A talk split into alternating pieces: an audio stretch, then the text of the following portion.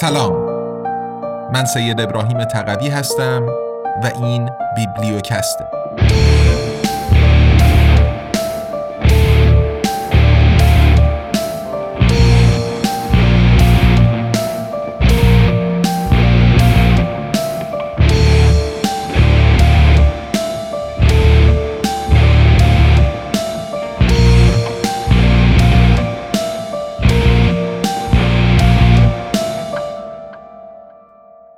امپراتوری USA قدرت جهانی بیوجدان. نوشته دانیل گنزر برگردان و صدای سید ابراهیم تقوی.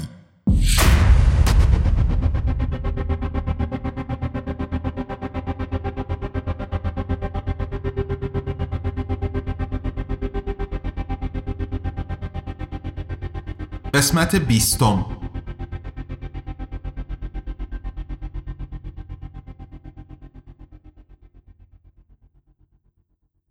فصل دهم جنگ ویتنام مداخله ایالات متحده در آنچه بعدها به جنگ ویتنام انجامید در روز 2 سپتامبر 1945 آغاز شد. هنگامی که ژاپن بر عرشه رزمناو USS میسوری در خلیج توکیو پیمان تسلیم را امضا کرد و جنگ جهانی دوم به پایان رسید. چرا که در همان روز هوشی‌مین رئیس جمهور جمهوری دموکراتیک ویتنام در هانوی اعلامیه استقلال ویتنام را به امضا رساند. ویتنامی ها ابتدا از 1946 تا 1954 در جنگ هندوچین علیه قدرت استعماری فرانسه جنگیدند سپس از 1964 تا 1975 در جنگ ویتنام علیه امپراتوری ایالات متحده و بر هر دو پیروز شدند. امروزه در ویتنام حزب کمونیست KPV قدرت را در دست دارد. امکان انتخاب از میان احزاب مختلف برای مردم ویتنام وجود ندارد.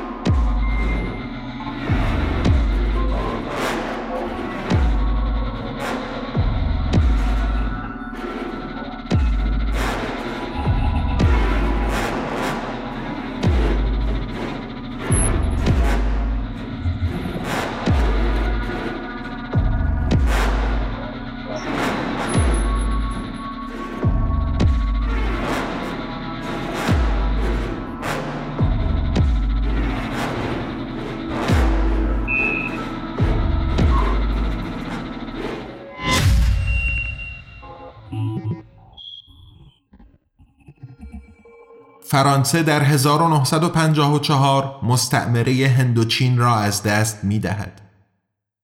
اعلامیه استقلال ویتنام با همان کلماتی آغاز می شد که اعلامیه استقلال ایالات متحده آمریکا. تمامی انسانها برابرند. از جانب خالقشان ایشان را حقوقی سلب ناشدنی اعطا گشته است. از آن جمله حق زیستن آزادی و جستجوی خوشبختی. در طول جنگ جهانی دوم ایالات متحده برای هوشیمین و مبارزانش به اختصار ویتمین با هدف تضعیف ژاپن محموله هایی سوار بر کشتی های پروپیمان از سلاح تأمین کرد.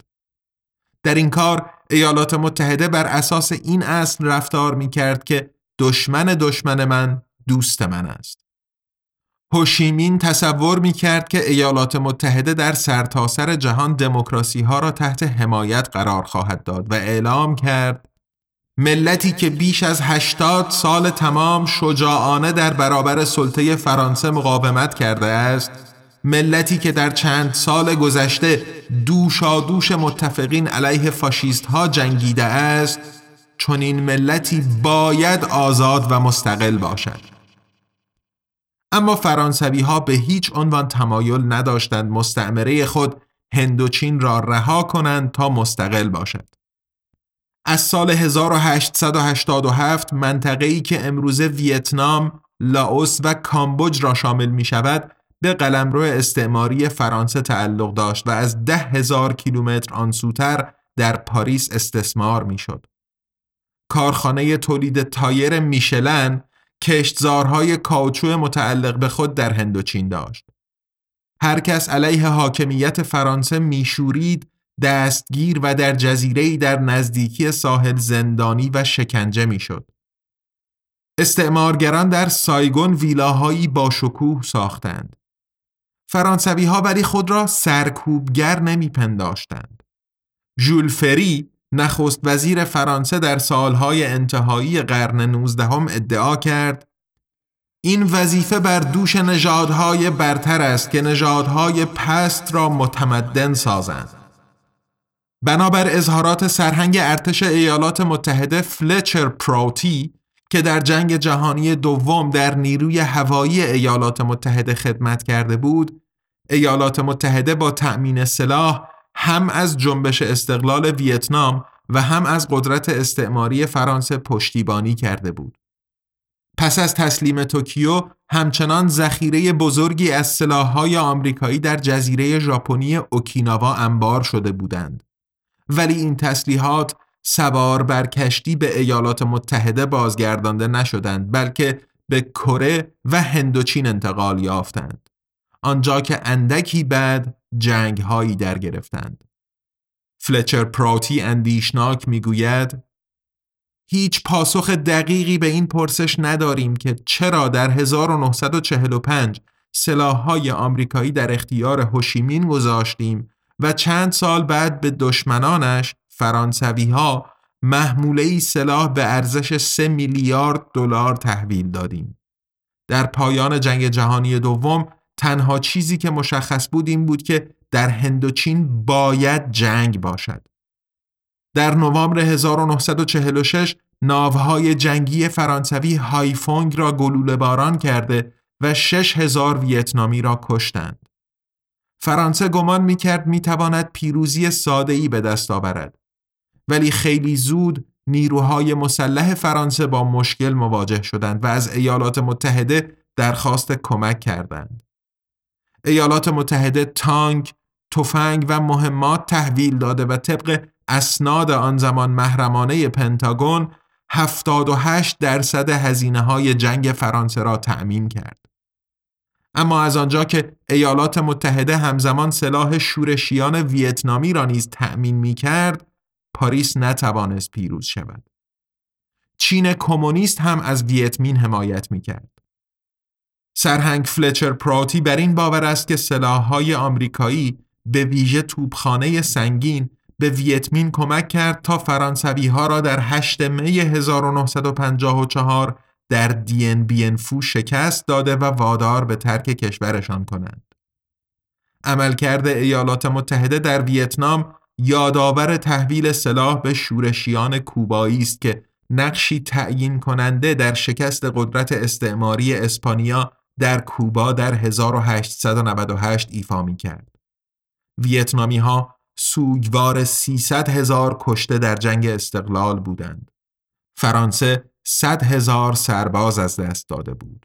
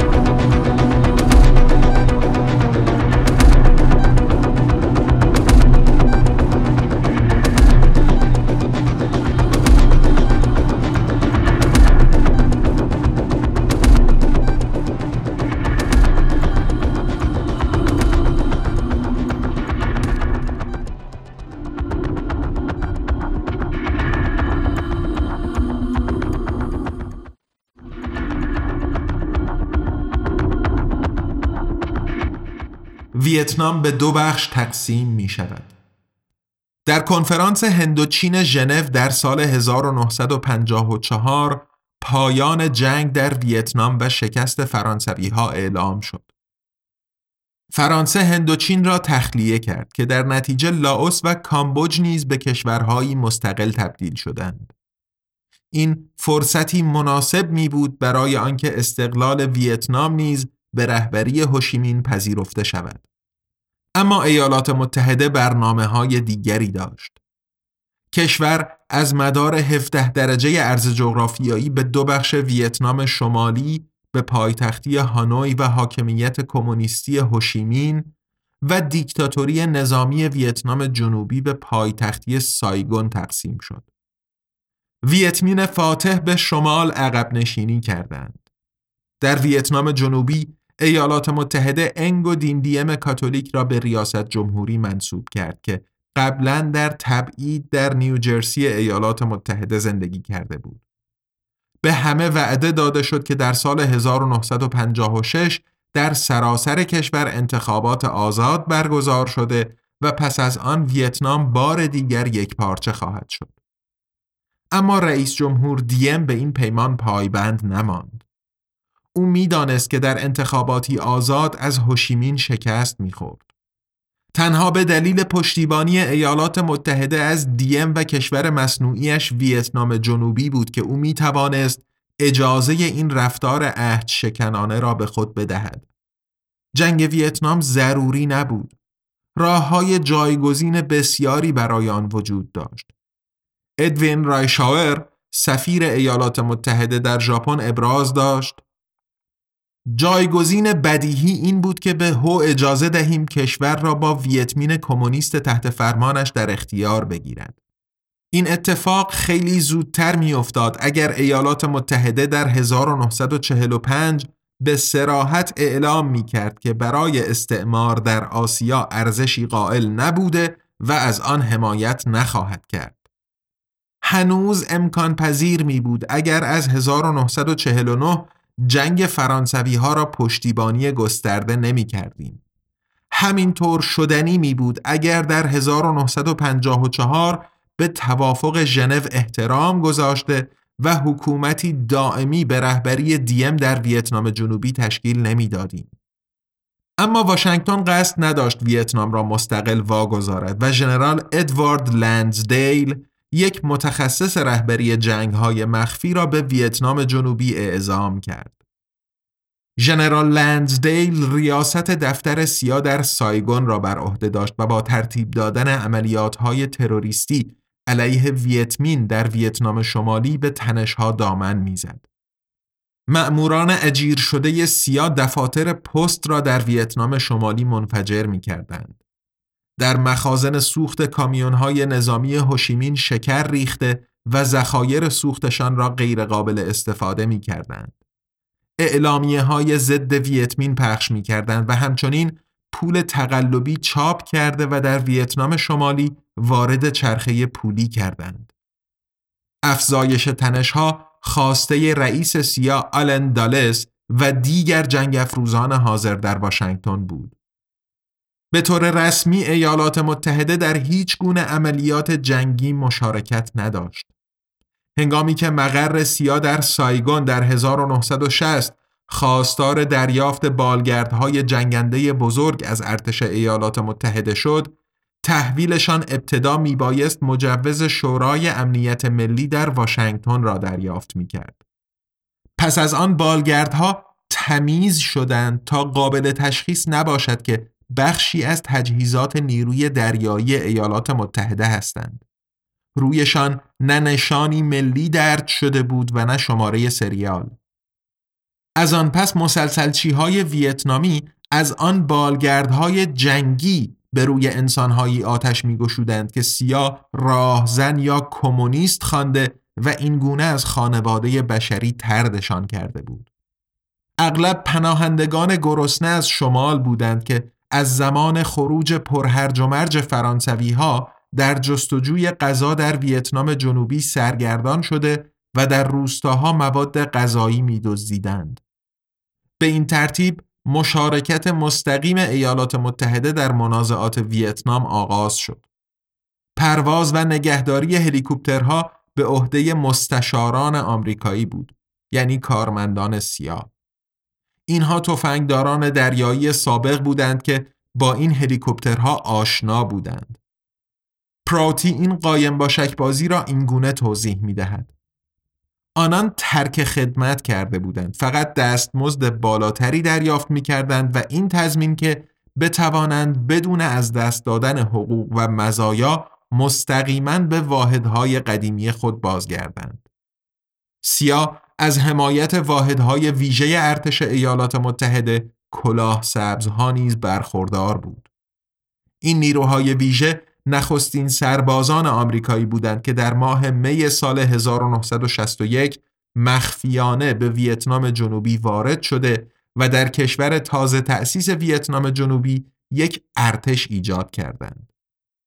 کلاه سبزها ویتنامی های جنوبی را آموزش می‌دادند اما خود در درگیری ها شرکت نمی کردند.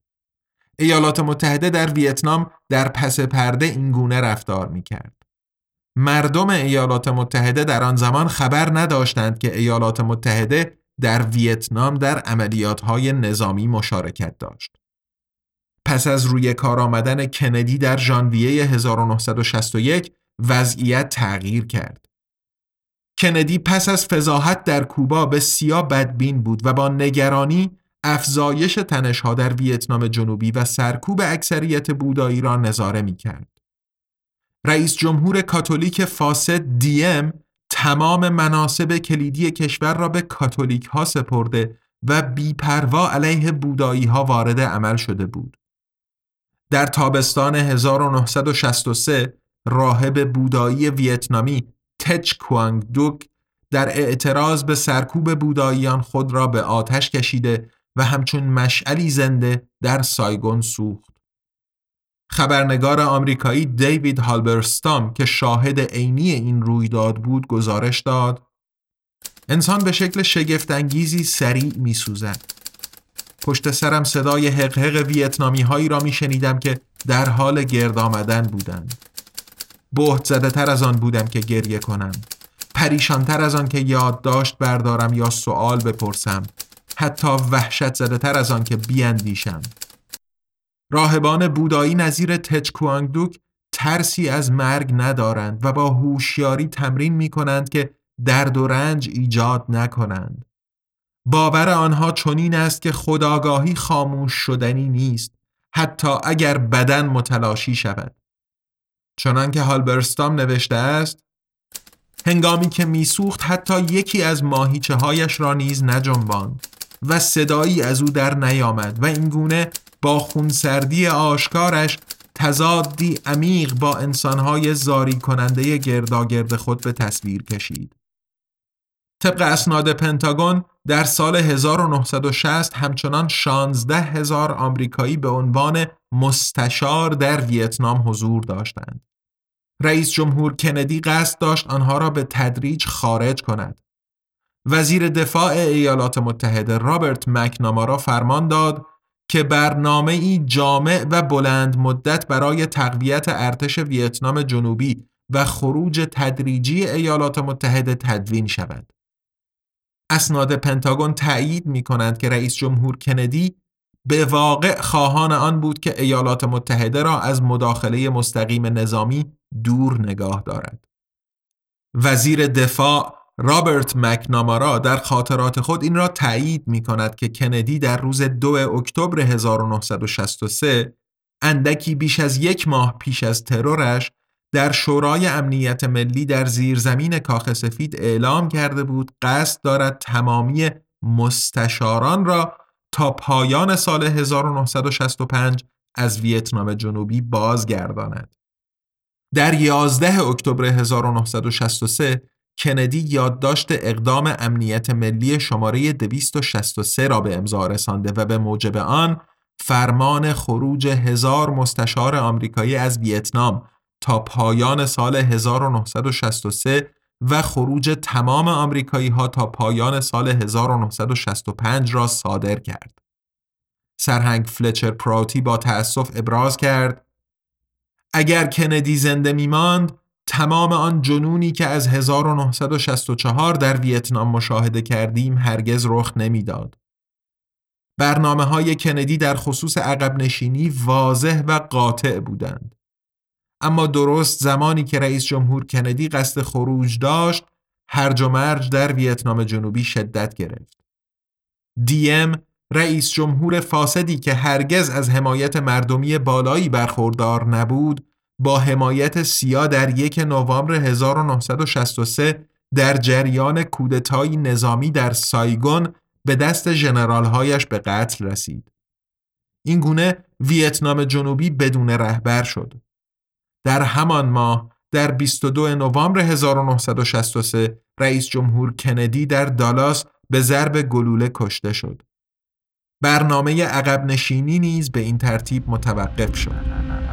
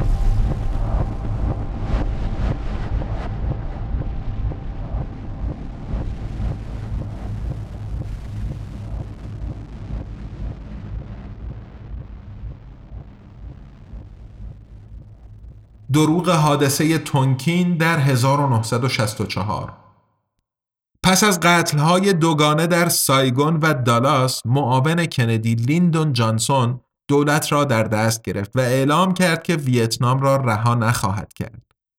جانسون برنامه خروج مستشاران را لغو کرده و به آتش جنگ دامن زد. او چهار هزار مستشار نظامی دیگر به ویتنام جنوبی اعزام کرده و به سیا دستور داد که با همکاری ویتنامی های جنوبی عملیات های نظامی مخفی علیه ویتنام شمالی را گسترش دهد. واحدهای ویژه با عملیات های خرابکاری پلها، خطوط آهن و بنادر ویتنام شمالی را هدف قرار داده، اهالی ویتنام شمالی را ربوده و روستاهای نزدیک به مرز را بمباران می کردند. در قالب برنامه فوق محرمانه سیا موسوم به نقشه عملیاتی 34A به اختصار اوپلند 34A قایقهای گشتی پرسرعتی به ویتنام جنوبی تحویل شد که در پوشش تاریکی شب از ساحل اعزام شده و تأسیسات نظامی ویتنام شمالی مانند انبار مهمات و پایگاه های راداری را نابود می کردند. این حملات ویتنام جنوبی به زیر های ویتنام شمالی با هدایت سیا صورت گرفته و مورد تأیید شورای امنیت ملی اما غیرقانونی بودند و از افکار عمومی در ایالات متحده به کل پنهان نگاه داشته می شدند. تنها تعداد اندکی از سناتورهای آمریکایی متوجه این دسیسه بودند و خواستار پایان تحریکات سیا شدند. سناتور دموکرات ارنست گرونینگ از آلاسکا در ده مارس 1964 اعلام کرد این جنگ ما نیست و ما هرگز نباید پایمان به این جنگ کشیده می‌شد. زمان پایان دادن به جنگ همین الان است پیش از آنکه آمریکایی های بیشتری جان خود را از دست بدهند بیایید ویتنام را تا حد ممکن با شرایط خوب ترک کنیم ولی باید همین الان خارج شویم اما رئیس جمهور جانسون و سیا به هیچ عنوان قصد نداشتند از ویتنام خارج شوند و به دنبال بهانه ای بودند تا ایالات متحده را وارد جنگی آشکار کنند. پیتر کوزنیک مورخ آمریکایی و مدرس تاریخ معاصر در دانشگاه آمریکایی واشنگتن می‌گوید جانسون استعدادی به کل بیمارگونه در دروغگویی داشت. با هدف تحریک کنگره برای آغاز جنگ ویتنام رئیس جمهور جانسون حقیقت را تحریف کرده و مدعی شد که ویتنام شمالی به یک کشتی جنگی ایالات متحده در خلیج تونکین حمله کرده است. اگرچه این امر واقعیت نداشت. حقیقت دقیقا خلاف این بود. سیا در چهارچوب اپلان 34 ای به ویتنام شمالی حمله کرده بود. به علاوه جانسون به عنوان فرمانده کل قوا ناو جنگی یو اس اس مدوکس را به خلیج تونکین در شرق شهر بندری متعلق به ویتنام شمالی هایفونگ اعزام کرده بود تا ویتنام شمالی را تحریک کند. ویتنام شمالی تصور می کرد که اس مدوکس پشتیبانی از حملات قایقهای گشتی را بر عهده دارد. جانسون دروغگو در 4 آگوست 1964 در نطقی که اواخر شب از تلویزیون ایالات متحده پخش شد ادعا کرد که ویتنام شمالی به یو اس اس مدوکس حمله کرده است. جانسون چنین گفت: به عنوان رئیس جمهور و فرمانده کل قوا وظیفه دارم به مردم آمریکا گزارش دهم که اقدامات خسمانه مکرر علیه کشتی های آمریکایی در خلیج تونکین مرا امروز واداشتند به ارتش ایالات متحده فرمان واکنش بدهم. نخستین تهاجم به کشتی مدوکس در دو آگوست امروز چهار آگوست از سوی قایقهای دشمن تکرار شد. این اقدام متجاوزانه علیه نیروهای ما نشان می دهد که نبرد بر سر صلح و امنیت در جنوب شرق آسیا تا چه اندازه مهم است. برای تضمین صلح صلابت لازم است. تنها یک روز بعد در 5 آگوست 1964 نیروی هوایی ایالات متحده به فرمان رئیس جمهور جانسون ویتنام شمالی را بمباران کرد. این گونه جنگ ویتنام رسما آغاز شد. مطبوعات ایالات متحده دروغهای جنگی رئیس جمهور جانسون را به دست گرفته و ایالات متحده را قربانی بیگناه ویتنام جلوه دادند که باید به تهاجمی شریرانه و خائنانه واکنش نشان می‌داد. تیتر واشنگتن پست در 5 آگوست 1964 این بود. هواپیماهای ایالات متحده پس از دومین تهاجم به کشتیهای جنگیمان ویتنام را بمباران کردند. این اقدام به منظور پیشگیری از حملات آینده صورت گرفت. نیویورک تایمز نیز بر طبل جنگ میکوفت و در همان روز در صفحه نخستش نوشت در پی حملات مکرر به کشتی های آمریکایی در خلیج تونکین رئیس جمهور جانسون فرمان حملات تلافی جویانه به کشتی ها و زیرساخت های ویتنام شمالی صادر کرد. حمله ایالات متحده به ویتنام شمالی غیرقانونی و نقض آشکار قانون منع خشونت سازمان ملل متحد بود. اما در جلسه شورای امنیت سازمان ملل متحد در نیویورک در 5 آگوست 1964 وقایع به شکل دیگری نمایش داده شدند. بریتانیایی ها اعلام کردند که ایالات متحده از سوی ویتنام شمالی مورد حمله قرار گرفته و از این رو حق دفاع از خود بر اساس ماده 51 منشور ملل متحد را دارد. سفیر بریتانیا در سازمان ملل متحد اظهار داشت از آنجا که اینجا با حملات مکرری مواجه هستیم که شدتشان مدام افزایش یافته است ایالات متحده این حق را داشته است که بر اساس اصل دفاع از خود وارد عمل شود تا از حملات مشابه بیشتر به کشتیهایش ممانعت به عمل آورد. نماینده بریتانیا ادعا کرد عملیات های پیشگیرانه ای که در راستای این هدف صورت می گیرند در هماهنگی کامل با منشور ملل متحد و ماده 51 آن قرار دارند. مطبوعات همصدا با همکاری کاخ سفید نه تنها افکار عمومی بلکه همچنین کنگره ایالات متحده متشکل از 435 نماینده و 100 سناتور را هدایت می کردند. در هفت آگوست 1964 کنگره قطنامه تونکین را به تصویب رسانده و به رئیس جمهور جانسون مجوز داد تا تمام اقداماتی را رهبری کند که برای تلافی تهاجمی به نیروهای مسلح ایالات متحده و جلوگیری از حملات بیشتر لازم هستند. مجلس نمایندگان کورکورانه از تصویر ارائه شده توسط رئیس جمهور تبعیت کرده و این قطنامه را پس از تنها چهل دقیقه گفتگو با 416 رأی موافق و صفر رأی مخالف به تصویب رساند. در سنا 88 سناتور رأی مثبت دادند. تنها دو سناتور وین مورس دموکرات از اورگون و ارنست گرونینگ دموکرات از آلاسکا رأی منفی دادند.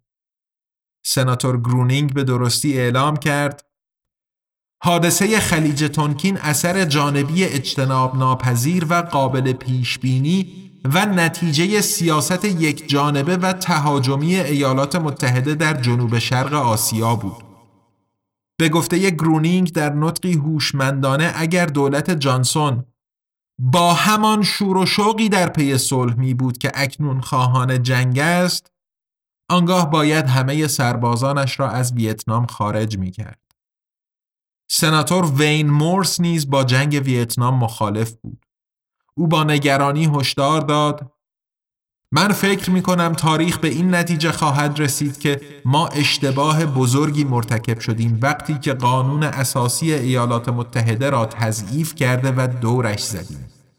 معتقدم در قرن بعدی نسلهای آینده با وحشت و یأس به این کنگره خواهند نگریست که اکنون چنین خطای بزرگی مرتکب می شود. حق با سناتور مورس بود.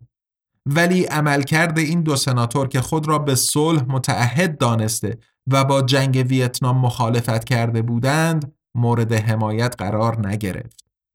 هر دو در 1968 در انتخاب مجدد ناکام ماندند. شباهت ها با تهاجم غیرقانونی به عراق در سال 2003 و دروغ ارائه شده از سوی رئیس جمهور جورج بوش پسر و داستان سلاحهای شین میمه واضحند. مارتین کیلیان خبرنگار سوئیسی در تاگس آنسایگر به انتقاد می نویسد درست همانطور که بعدتر پیش از لشکرکشی به عراق کنگره در 1964 نیز به یک رئیس جمهور آمریکایی اختیارات تمام و کمال رهبری جنگ را بر پایه یک دروغ تنفیز کرد. فریب دادن کنگره ساده بود. ویلیام فولبرایت سناتور دموکرات اهل آرکانزاس بعدها در توجیه رأی مثبتش به قطنامه تونکین گفت در حالت معمول من فرض را بر این نمی‌گذارم که رئیس جمهور به من دروغ می‌گوید. دروغ رئیس جمهور جانسون این بود که مدعی شد ویتنام شمالی شروع کننده درگیری بوده است. ولی چنین نبود. سیا شروع کرده بود و بارها با قایقهای تندرو به ویتنام شمالی حمله کرده بود. از جمله در 2 آگوست 1964. ویتنام شمالی به این عمل تحریک‌آمیز واکنش نشان داده و سه قایق تندرو به خلیج تونکین در امتداد ساحل ویتنام شمالی اعزام کرده بود تا حملات را دفع کنند. هنگامی که قایق‌های تندرو ویتنام شمالی به فاصله نزدیکتر از شش مایلی یو اس اس مدوکس رسیدند، ناو به سویشان آتش گشود. یکی از قایق‌های تندرو ویتنام شمالی مورد اصابت گلوله یو اس اس مدوکس قرار گرفت و چهار سرنشین ویتنامیش کشته شدند. قایق‌های تندرو ویتنام شمالی اژدر شلیک کردند ولی هیچ یک از اژدرها به یو اس اس مدوکس اصابت نکرد. در جریان آتش پراکنی دو آگوست هیچ گلوله‌ای به ناو جنگی آمریکایی نخورد و کشتی خسارتی ندید. هیچ سرباز آمریکایی کشته نشد. کاپیتان جان هریک فرمانده یو اس اس مدوکس پس از این درگیری می‌خواست منطقه را ترک کند اما مافوقهایش در پنتاگون به او فرمان دادند که به خلیج تونکین بازگردد. جیمز بمفورد خبرنگار آمریکایی تاکتیک رئیس جمهور جانسون را اینگونه توضیح می دهد. این کشتی باید به عنوان عنصر دریایی تحریک کننده دماغه خاکستریش و پرچم آمریکا را تا حد ممکن نزدیک در شکم ویتنام شمالی فرو می کرد. انگار که توپهای 127 میلیمتریش را به بینی نیروی دریایی کمونیست ها بکوبد. تأثیر تحریکامیز این مأموریت بیشتر هم می‌شد چرا که همزمان با یورش های کماندویی در ساحل صورت می گرفت و این گونه این تصور ایجاد می شد که اس مدوکس این شبیخون ها را رهبری می کند. در چهار آگوست وزیر دفاع رابرت مکنامارا به رئیس جمهور جانسون گزارش داد که اس مدوکس بار دیگر هدف شلیک اژدر قرار گرفته است. این یک دروغ بود. اشپیگل بعدها توضیح داد که این حمله با اژدری بود که هرگز اتفاق نیفتاد.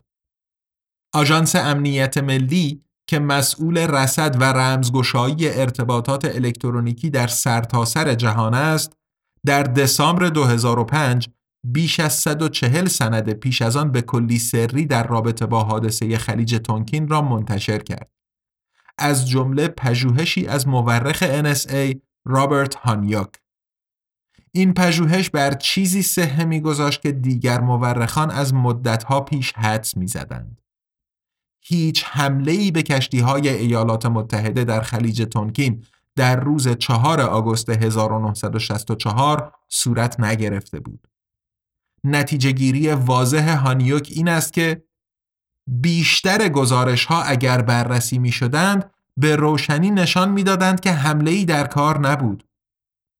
تبادل آتش روز 2 آگوست با تحریک سیا رخ داده بود و حمله ادعا شده به یو اس اس مدوکس در 4 آگوست از اساس دروغ بود. جین پوتیت تحلیلگر رادار ارشد وقت سیا به درستی دریافت که جانسون خواهان جنگ بود و سانحه‌ای صحنه سازی کرده بود. پوتیت بعدها به یاد می آورد تقریبا واضح است که فکرهایشان را کرده بودند که چه راهی پیش بگیرند. رئیس جمهور و مکنامارا آنها جنگ می‌خواستند. شکه شدم وقتی که صبح روز بعد روزنامه را خواندم و حملات هوایی آغاز شده بودند. به گمانم کار عجیبی نیست که قبل از وارد عمل شدن به دنبال دریافت حقایق باشیم. تحقیقات در این باره خیلی ساده می بود که آیا تهاجم باورپذیر بود یا نه آن هم به سرعت برخی سناتورها دست کم بعدها دریافتند که رئیس جمهور جانسون در 1964 به آنها دروغ گفته بود. آلبرت گور پدر در 1968 به انتقاد گفت کشور و این کمیته به بحانه های واهی پایشان به نزاعی کشیده شد که به قیمت هزاران جان تمام شد و به جایگاه اخلاقی کشورمان در جهان لطمه شدیدی وارد آورد. در واقعیت حادثه خلیج تونکین یک دروغ جنگی بیرحمانه بود. هنگامی که در 1999 از رابرت مکنامارا وزیر دفاع کابینه جانسون پرسیده شد که آیا تهاجم 4 آگوست 1964 به یو اس اس مدوکس واقعیت داشت یا نه او صادقانه به گاردین پاسخ داد چیزی که من فکر می کنم البته این اتفاق نیفتاده بود.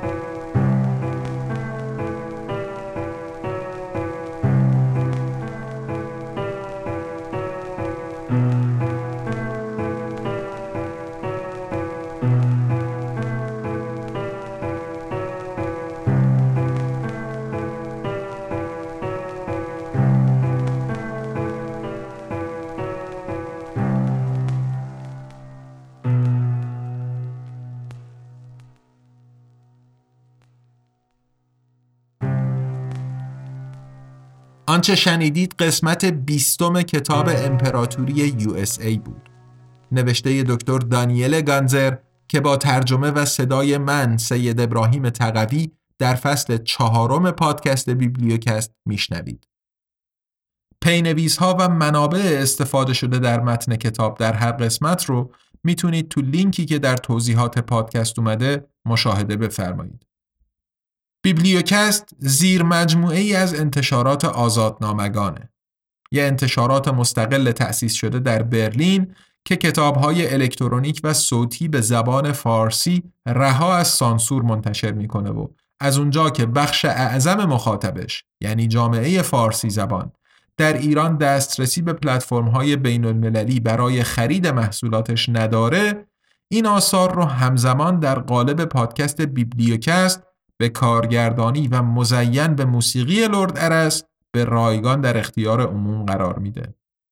کتاب های قبلی آزادنامگان یعنی کوالیتی لند، ابرقدرت ریاکار و بهار به صورت کتاب الکترونیک و صوتی تو پلتفرم های مختلف برای فروش عرضه شدن و دوستانی که تمایل و دسترسی به این پلتفرم ها داشته باشن می‌تونن خریداریشون کنن. کتاب های الکترونیک آزادنامگان روی گوگل پلی بوکس و اپل بوکس منتشر میشن و کتاب صوتی روی پلتفرم های متعددی که لینک هاشون توی صفحه هر کتاب روی سایت آزادنامگان قرار داده میشن. همونطور که عرض کردم آزادنامگان یه انتشارات مستقله که با هدف تقویت آزادی بیان و مبارزه با سانسور راه اندازی شده و ادامه پیدا کردن کارش در گروه همراهی و حمایت شماست. شما می‌تونین با دنبال کردن آزادنامگان در شبکه های اجتماعی، منتقل کردن نظرات، انتقادات و پیشنهاداتتون و همینطور معرفی ما به دوستان و آشنایانتون به همون در مسیری که پیش گرفتیم کمک کنید.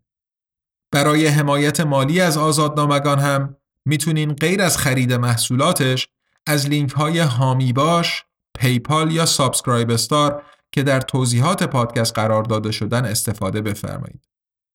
در فصل چهارم بیبلیوکست ما با هفته‌ای یک قسمت پنج شنبه هر هفته در خدمتتون خواهیم بود و خوشحال میشیم از دریافت بازخوردهای مثبت یا منفی از شما شنونده های عزیز.